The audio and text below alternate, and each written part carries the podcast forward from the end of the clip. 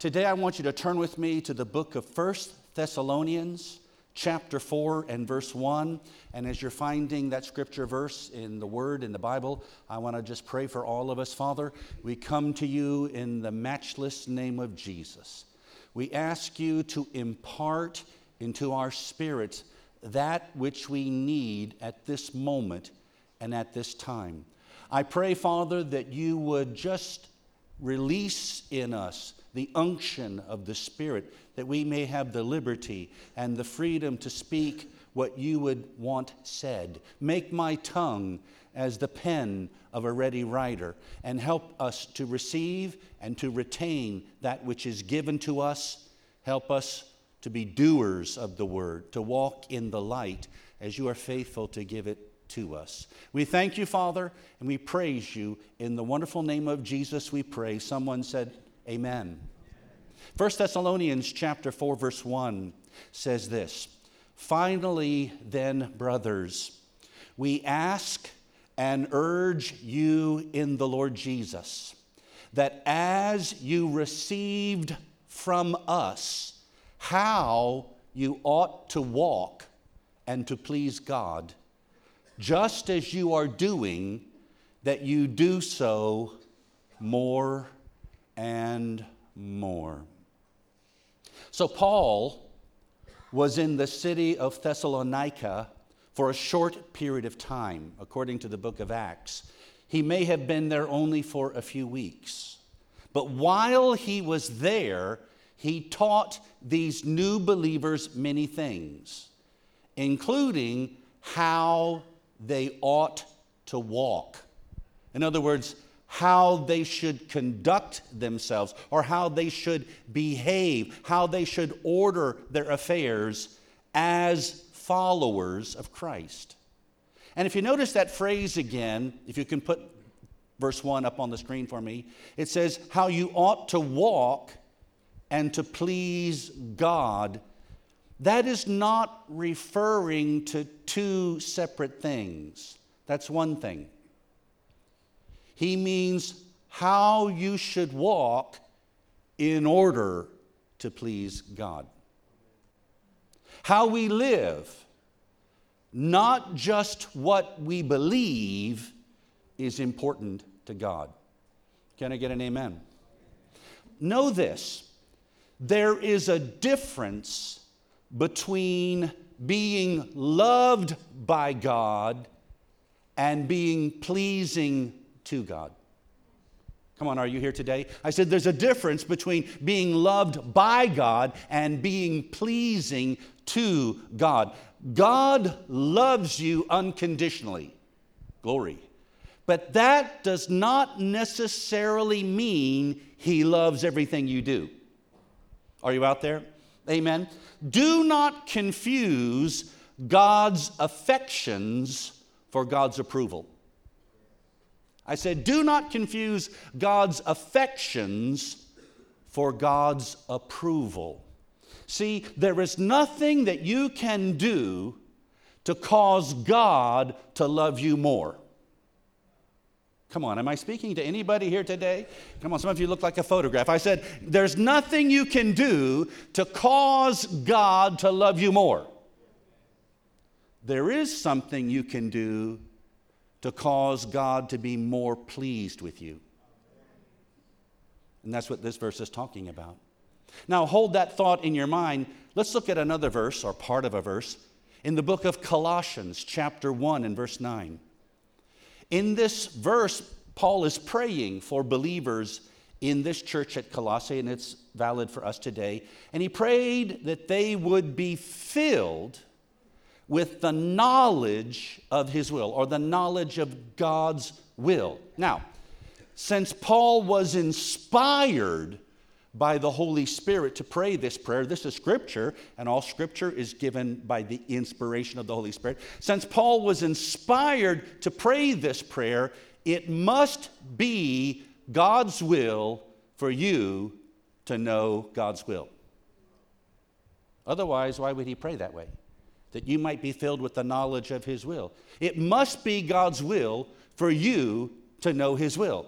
And the Bible says in the first epistle of John, chapter 5, verse 14, those of you who know the word well will remember this. It says, If we ask anything according to his will, he hears us. And since knowing God's will is God's will, we can pray with confidence, Show me your will. We can pray with confidence. We can expect God to hear and answer that prayer. And in Colossians 1 9, the word knowledge, that you might be filled with the knowledge of his will. A little study here. The word knowledge in that verse is the Greek word, epignosis. It sounds like I said the word pig. It sounds very similar. Epignosis. And it doesn't just mean knowledge, it means full, correct, and accurate knowledge. Hmm? You see, many Christians have only a vague, general understanding of God's will. You know, they know maybe one or two, three big points, but it's possible for us to know precisely what God would have us do in every situation. There should never be a time when you cannot discern God's will. Come on, it's real quiet in this Spirit of Faith church. I said there should never be a time when you cannot discern and discover God's will for that particular situation. Are you out there today? All right, so he prayed that we might be filled with the knowledge of his will. Verse 9. But the next verse, Colossians 1, verse 10, tells us why that matters. Why should I know God's will? What, what difference does it make? Some people think, well, if it's God's will, it'll just happen anyway. So they join Doris Day and sing Que Sera, Sera, whatever will be, will be. But that's not true. And Doris isn't preaching today. I am. And so verse 10 tells us why. So as to walk, or in other words, so that we can walk in a manner worthy of the Lord, fully pleasing to Him. See, you cannot please God if you don't know what He wants. You know, uh, sometimes, like in the church, maybe like with the staff or something, they might do something that they think I want them to do, which I haven't asked them to do, and, and, and they're surprised when I'm not completely happy because they didn't know what I wanted, or, or, or at least they were confused about it. So that, we, that means to please God, you need to know something, what He wants. And what you think He wants may not be what He really wants. Anybody out there today? Every now and then you can say amen or hallelujah, or if you want to jump up and shout and run around the building, you know, I might join you, but it's okay to be happy. I said amen. amen. So that means, notice this, to be fully pleasing to the Lord. If you or I, as a believer, can be fully pleasing to the Lord, then it stands to reason you could be partially pleasing to the Lord. He fully loves you, but he may not be fully pleased with what you're doing. Amen. Glory to God. Shall I call the praise and worship team up here one more time? Can we sing another song real quick? Amen. Amen. So we need the will to do the walk. We need the will to do the walk so as to live a life that is worthy of the Lord. Now, we are not worthy or deserving of even the smallest blessing from God. That's not what he means. Uh, he said to live worthily. See, the, the manner in which we live. Another translation says this CEV says, Then you will live a life that honors the Lord. That's this message. That's what this message is, right there. God wants you and me to live a life that honors the Lord. I don't think you heard me, people. I think it's not penetrating deep enough here. God wants you and me to live a life that honors the Lord. Whew. Whew. Amen? See, living in the will of God is one of the clearest indications of deep reverence for God. Living in the will of God is one of the clearest indicators of having deep reverence and respect, fear of God. In other words, honoring God is not just singing a song, though that, that's good. Some people can't even do that, right? It's not just, it's not just mouthing words. Hmm? It's a life to be lived. Thank you, Brother Kevin. Anybody else want to join him today? Hallelujah. Amen. The greatest commandment in the law, according to Jesus, is to love God with all your heart, with all your soul, and with all your strength. And if you love someone, you will not want to displease him or her. Does anybody love anybody? Oh, it's so sad here, Lonely Hearts Club. I said, Does anybody love anybody? Where are you today? Do, do, do, you love your children? Do you love your family? Do you love your wife? How many husbands love their wives? Oh, you are in trouble. You are in trouble. You're too slow. I said, How many husbands love their wives? Come on, you should be waving, waving that hand. You know. How many wives love their husbands?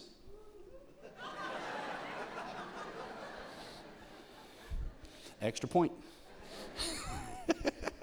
if you love someone, you would dread displeasing that person. You would not want to do that. I mean, sometimes you might have to do that, but you wouldn't want to do that. And if you love God, you will have a wholesome dread of displeasing Him. In other words, the whole world can be angry with you, but if God says, you'll be okay. Amen. Now, how we live does not prove how much God loves us. It proves how much we love Him. How we live our lives does not prove how much God loves us because you can live, you know, not, not really very good. You, you cannot be walking in God's will at all, and He still loves you. He loved the world enough to send his son to die for them. How we live does not prove God's love for us, it proves our love for him. So, in other words, don't sing there and say, Lord, I love you, I love you, I love you, I love you, and then you live like the devil. and all the angels go, That's my own verse. I just wrote that in the Bible. Hallelujah.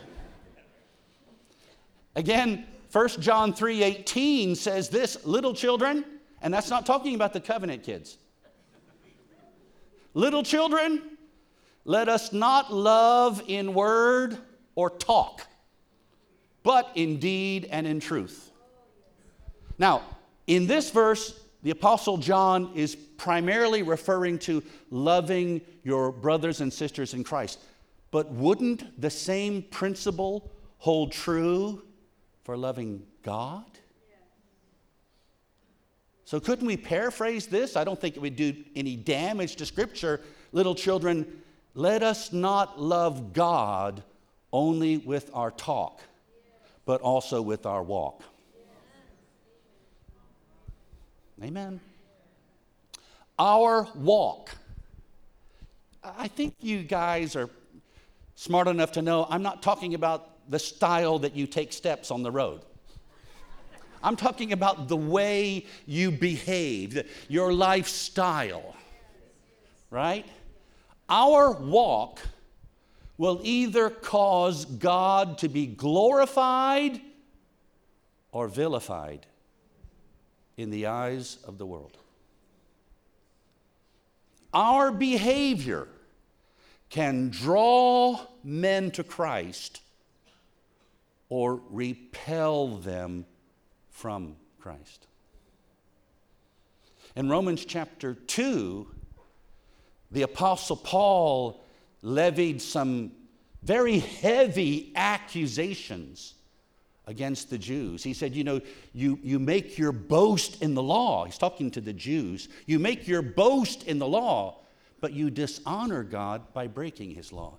And then he says in Romans 2, verse 24, For the name of God is blasphemed among the Gentiles because of you. Sadly, that's also true concerning some people in the church world today. None of us want to be the reason why, why somebody goes to hell. See, sinners are looking for an excuse to reject the gospel. Don't give them one. Don't give them one. You are the only Bible some people will ever read. You are the gospel in high heels. You are the gospel in tennis shoes. Are you out there today? Amen. So, our daily walk, you don't have to look at me like you feel condemned. We're all together in the same boat going down the same river, okay? Our daily walk is our loudest voice and our most eloquent sermon. Most people would rather see a sermon than to hear one. And the expression on your face proves that's true. Our daily walk is our loudest voice and our most eloquent sermon. And it will either be a help or a hindrance, a stepping stone or a stumbling block to sincere seekers of God. So it matters.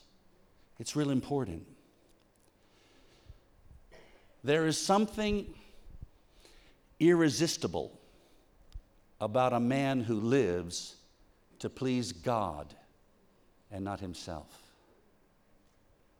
There's something irresistible about that. There's something, I think, even some people in the world even if they don't even, they don't even respect your beliefs, they don't, they don't even have any regard for, for, for, for your, your, your profession of faith. But there is something that's convicting about someone who sacrificed everything for the name of God. It's a small man who lives only for himself. Know this the self centered life is the empty life. If you think your main goal in life is to fill your house with toys, you're going to be sadly disappointed. If that's all there is to life, what an empty bubble.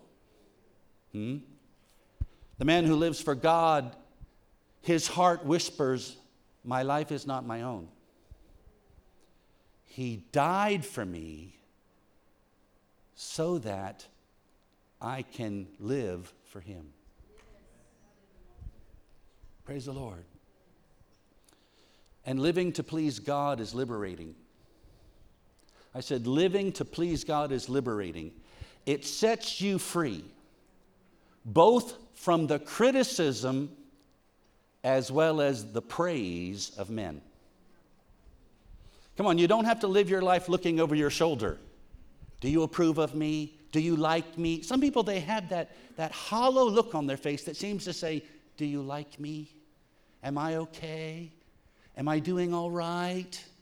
To, what a sad way, because sad way to live, because when you have that weakness, mischievous people will take advantage of it and they'll control you, they'll manipulate you. Do you know there's a lot of manipulative people in this world? And if you have an insecurity, they know how to push your buttons through guilt and intimidation. You know, hey, if you, if you don't do what I want, I may not approve of you. I may not like you. And, you know, they, they, they, they struggle. And here's the thing you can never please them all, they'll never be happy.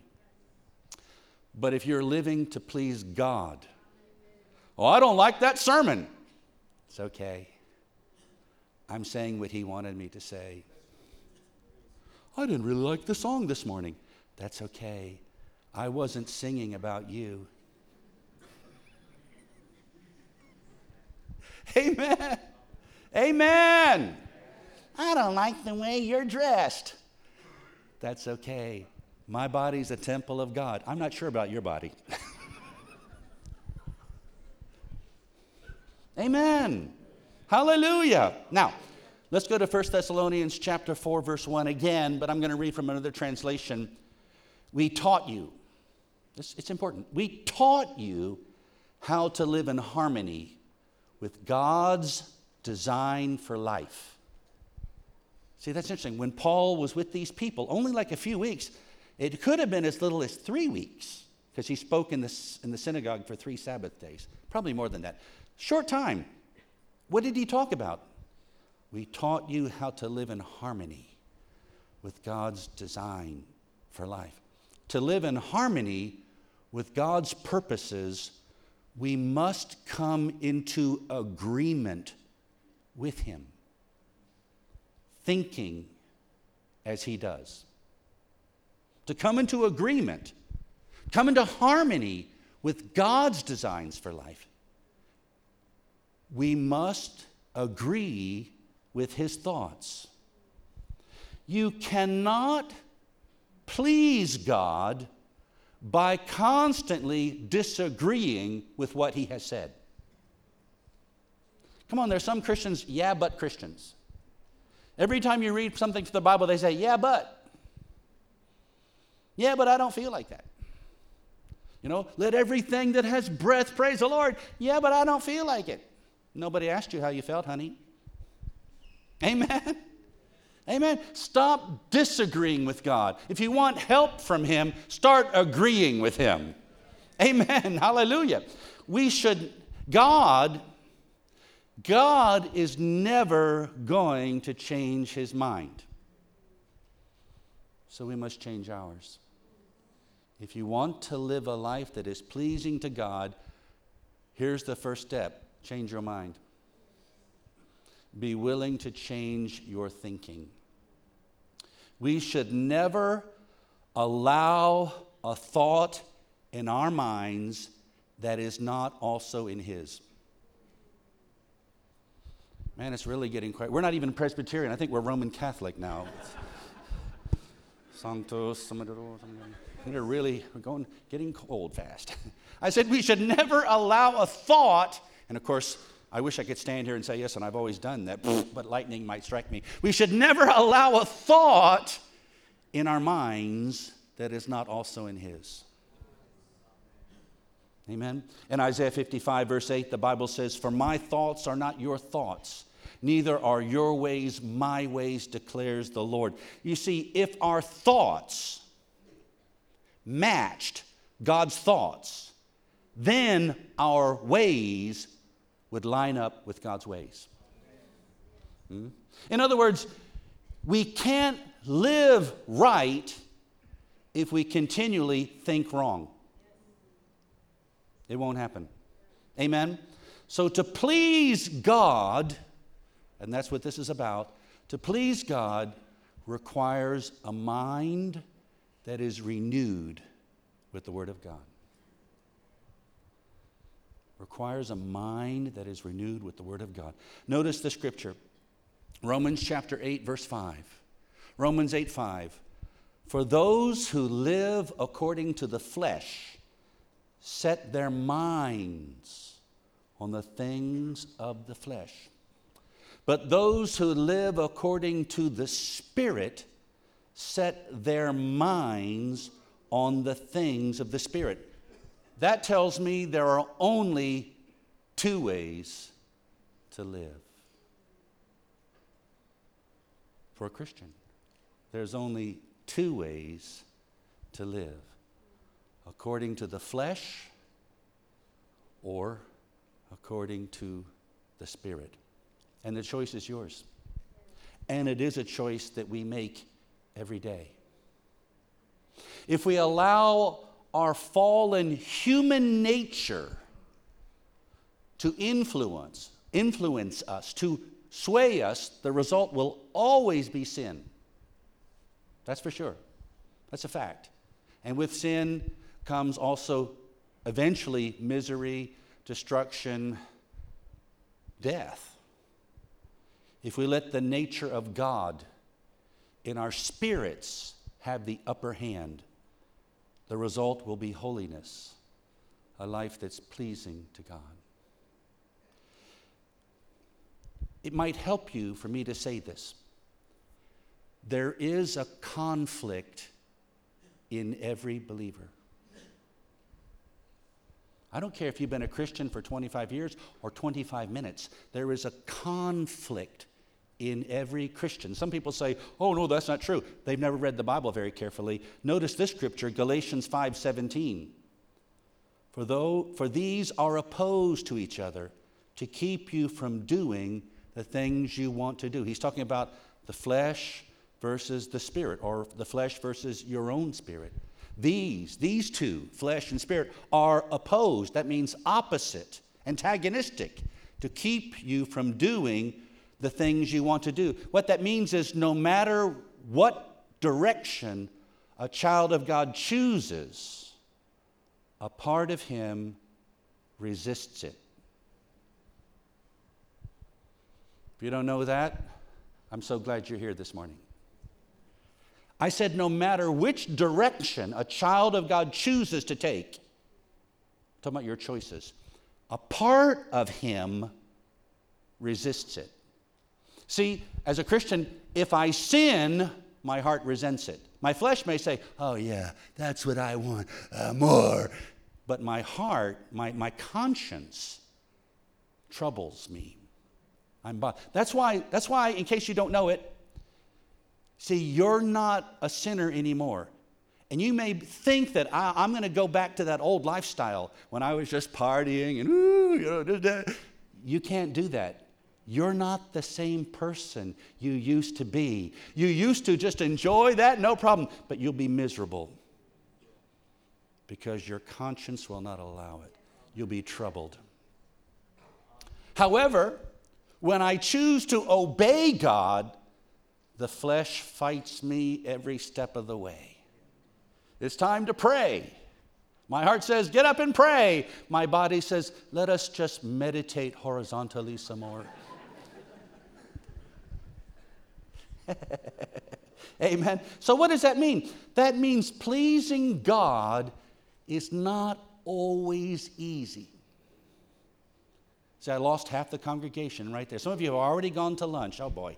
I said, pleasing God is not always the easiest thing to do. If it was, everybody would be doing it. That means there's a bit of a struggle. Some of you, maybe you struggled to come here this morning, but thank God you're here. Amen. Amen. Some that, that didn't come this morning will gladly come tonight. No struggle. Hallelujah. Now, the key to walking after the Spirit or the flesh is the mind. The key to walking after that fallen human nature or f- walking after the nature of God in your heart is the mind. Your mind is the man in the middle. It's not the outward man, it's not the inward man, it's the man in the middle. Huh? And your flesh is pulling you away from God, pulling you away from the plan of God, the will of God. Your spirit is drawing you close. But the mind casts the deciding vote. Are you listening to me? So that means pleasing God requires more than determination, it requires a different mindset. It requires a different. See, in other words, your New Year's resolution is not going to do it. This year, I'm going to just try harder. That's what you said in 2023 on January 1st. that lasted not even till February 1st. it requires more than determination, it requires the right mindset. So, in other words, to live a life that is pleasing to God requires the right nature and the right knowledge. Every believer has the nature of God in his spirit. See, the Holy Spirit lives in you. And, and He's not just residing in you, He has changed your heart, given you eternal life, the life and the nature of God. Every believer has God's nature in his heart. But unless you have the right knowledge of God's word in your mind, you will not please God. That's why, it's, that's why it's not enough just to get somebody born again and say, I'll see you in the rapture. They need to be taught the Word of God. Can I get an amen now? Hallelujah. A renewed mind is not just a mind that has been biblically taught, it is a mindset.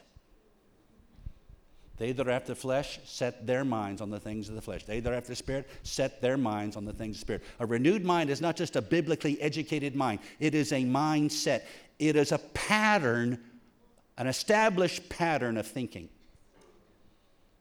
In other words, you, we need to train ourselves so that no matter what happens in life, the first thought in our mind is, what does God's word say about this? Now, you have to know what the word says, but more than that, you have to keep it in mind. Hallelujah. I said hallelujah. So years ago, uh, I, Sister Rennie, I was in Kohima. Uh, in those days, sometimes I would go up. Well, actually, went up every Friday for for a, a, period of time there, and we had like a little Bible study. And I, and I was uh, uh, at that moment, I was actually helping you know lead praise and worship, just a, a handful of us there.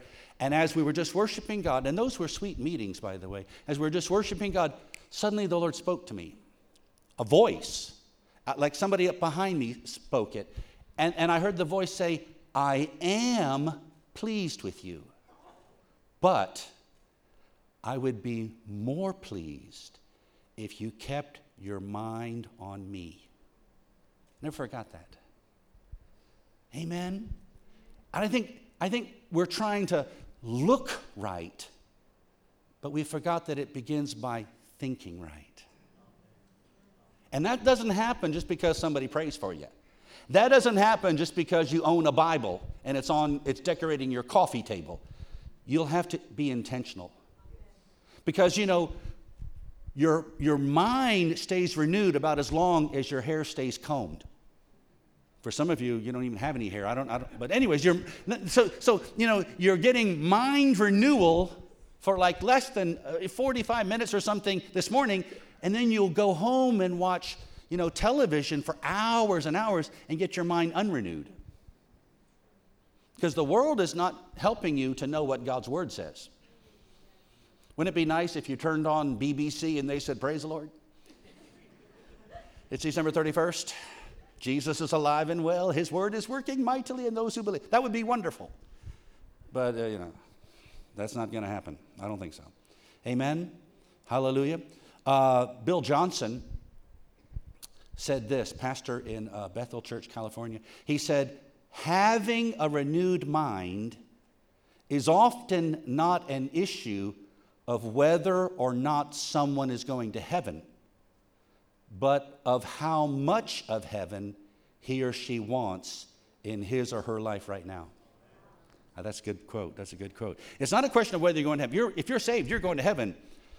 But if you want to experience more of heaven in your life, you're going to have to have a renewed mind. Hallelujah. Hallelujah. I got a few more things to say. I can see you're excited. Try to constrain yourself. Now, notice again, 1 Thessalonians 4 1, easy to read version. We taught you how to live in a way that will please God. He taught these people. Now, it's interesting, in the book of Colossians, remember I quoted that to you? He prayed that you might be filled with the knowledge of His will so that you can live a life that is fully pleasing Him. In the book of Colossians, he prayed for them because he had never been there.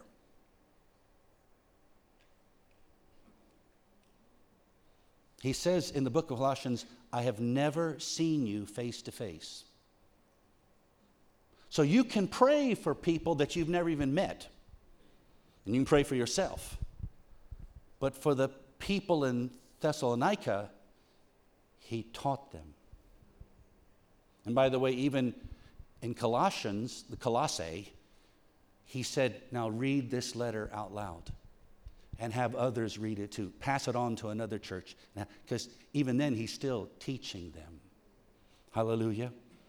So, believers need to be taught. Christians will remain unchristlike unless they are properly taught. And by the way, even though we have a Bible school, you should not have to enroll in Bible school to learn the basics of God's Word because every church should be a Bible school. I don't mean to be critical, but some churches, I don't know what they do for hour upon hour on Sunday morning, but it's not teaching God's Word. Woohoo! Hallelujah! Praise the Lord! I'm going to keep going. One translation says this the, the New American Bible Revised Edition, I think, says, We earnestly ask you and exhort you to, to, to live a life that pleases God. We earnestly ask you and exhort you. To exhort means to, to stir someone up with, with passion, it means to strongly encourage. Uh, it is a call to action. In other words, Christians not only need sound teaching, they need passionate preaching.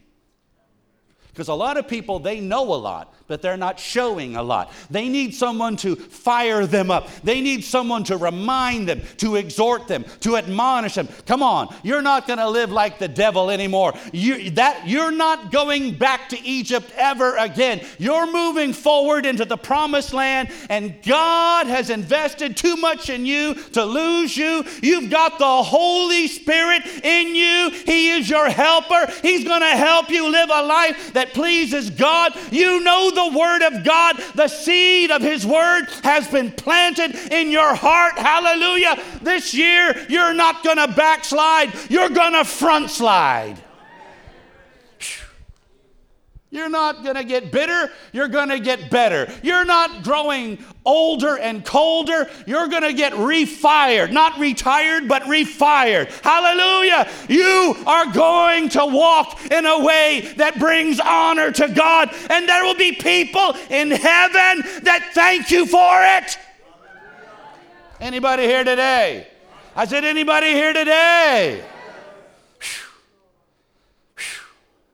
Notice we earnestly ask you and exhort you, as you have received from us, as we have taught you, how to walk in a way that is pleasing to God. Then he says, just as you are doing, that you do so more and more. I'm almost done. I don't need to look at the clock, I can just look on the front row. I'm almost done. Just as you are doing, just as you are doing, that you do so more and more. See, you might think, why is Pastor John preaching this message to us? Because you're doing it. But you need to do it more and more. These people were doing well, but Paul urged them to do even better. And, and this week, as I was praying, as I was thinking about this, those words, those three words, more and more, just kept reverberating inside my soul. More and more, more and more, more and more. You see, the Lord wants us, you and me, to move forward, to progress, to improve, to press on toward the mark of the high calling of God in Christ Jesus, to Pursue perfection, which is found in Him, and to excel. To excel.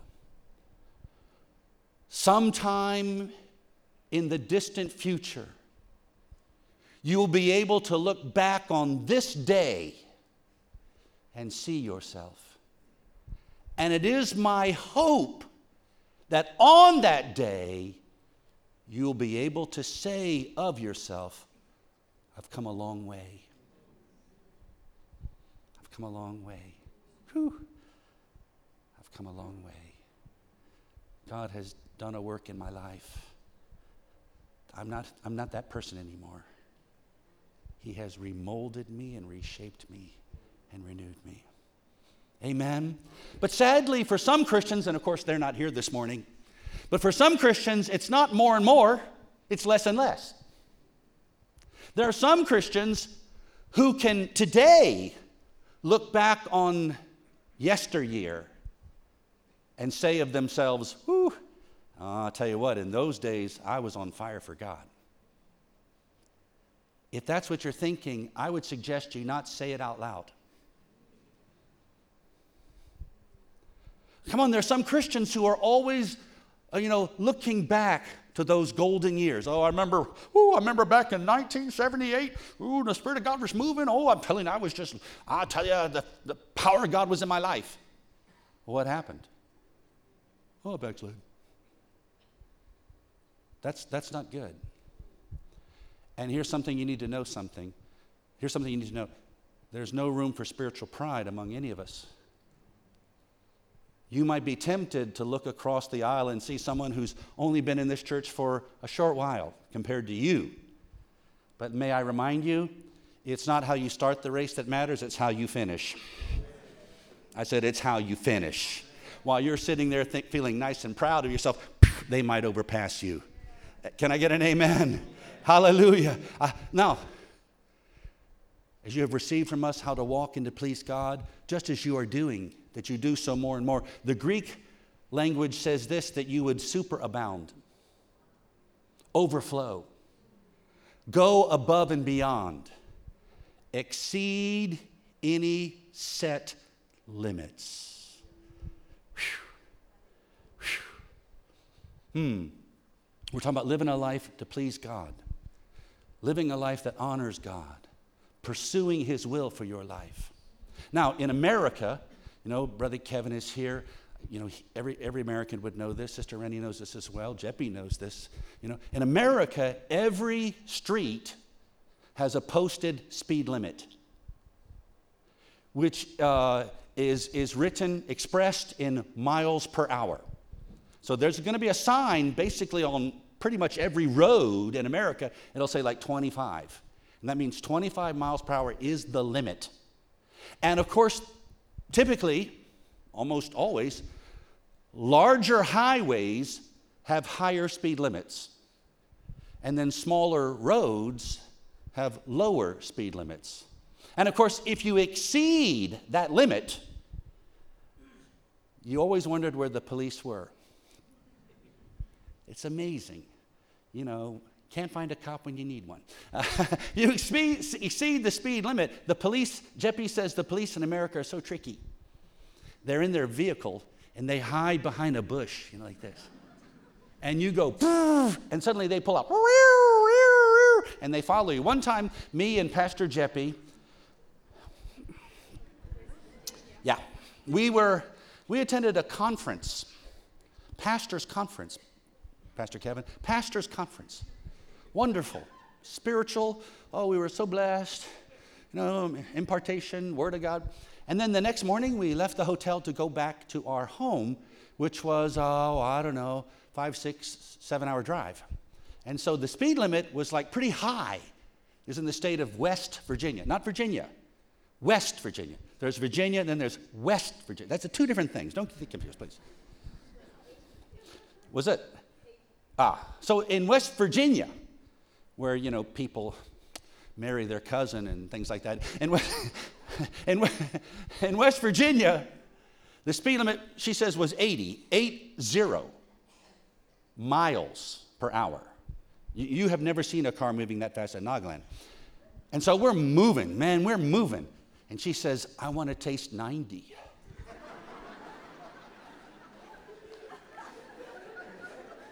I've never heard that expression before. I want to taste 90. So we said, yeah, let's do it. Praise the Lord. You know, we've just come from the pastor's conference. Let's do it. So, you know, I, I, I floored that thing. Then we, we crossed the border into Virginia. That's God's country. That's where the Holy Ghost is. and the speed limit dropped down. I think it was like 65. But Jeppy is still in West Virginia. come on, let's go, let's go. Come on, come on, come on, come on, come on. You know, let, us come on, ah, come on, step on it, step on it. So I, you know, like Abraham when Sarah said, sleep with Hagar, you know, I, oh, just, you know. Oh boy, edit that from the video. And uh, that didn't happen. But, uh, you know, so I just stepped on it and I'm going like 70, 80, 85. And then suddenly I look in the little rear view mirror and I see blue lights. It wasn't Christmas. There's a police. And he came up and he didn't congratulate me on breaking the sound barrier. He, he gave me a, a, a fine. And the fine was more than our hotel bill from the previous night. So the whole way home after that experience, I was going, I want to taste 90. How does it taste? It tastes kind of bitter to me right now. It tastes very bitter. So let that be a lesson for all you young people.